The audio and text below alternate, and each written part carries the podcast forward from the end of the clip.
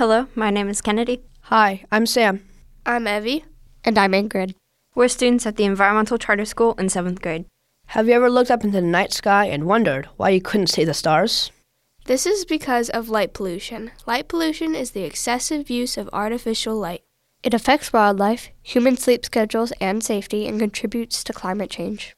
Did you know that 83% of the world's people live under light polluted skies and 23% of the world is affected by sky glow?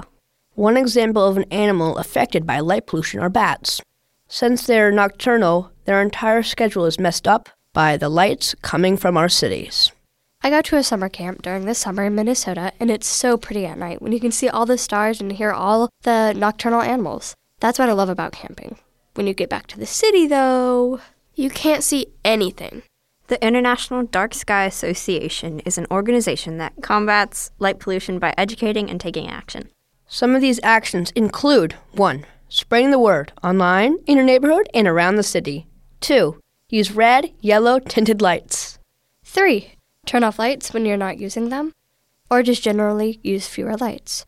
4. Keep blinds and drapes closed at night. And 5. Avoid driving at night.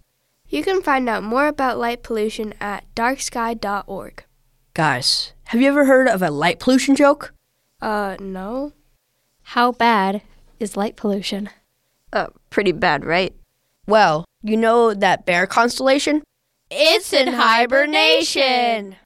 This public service announcement was brought to you by Ingrid, Sam, Evie, and Kennedy. Reporting for Youth Express.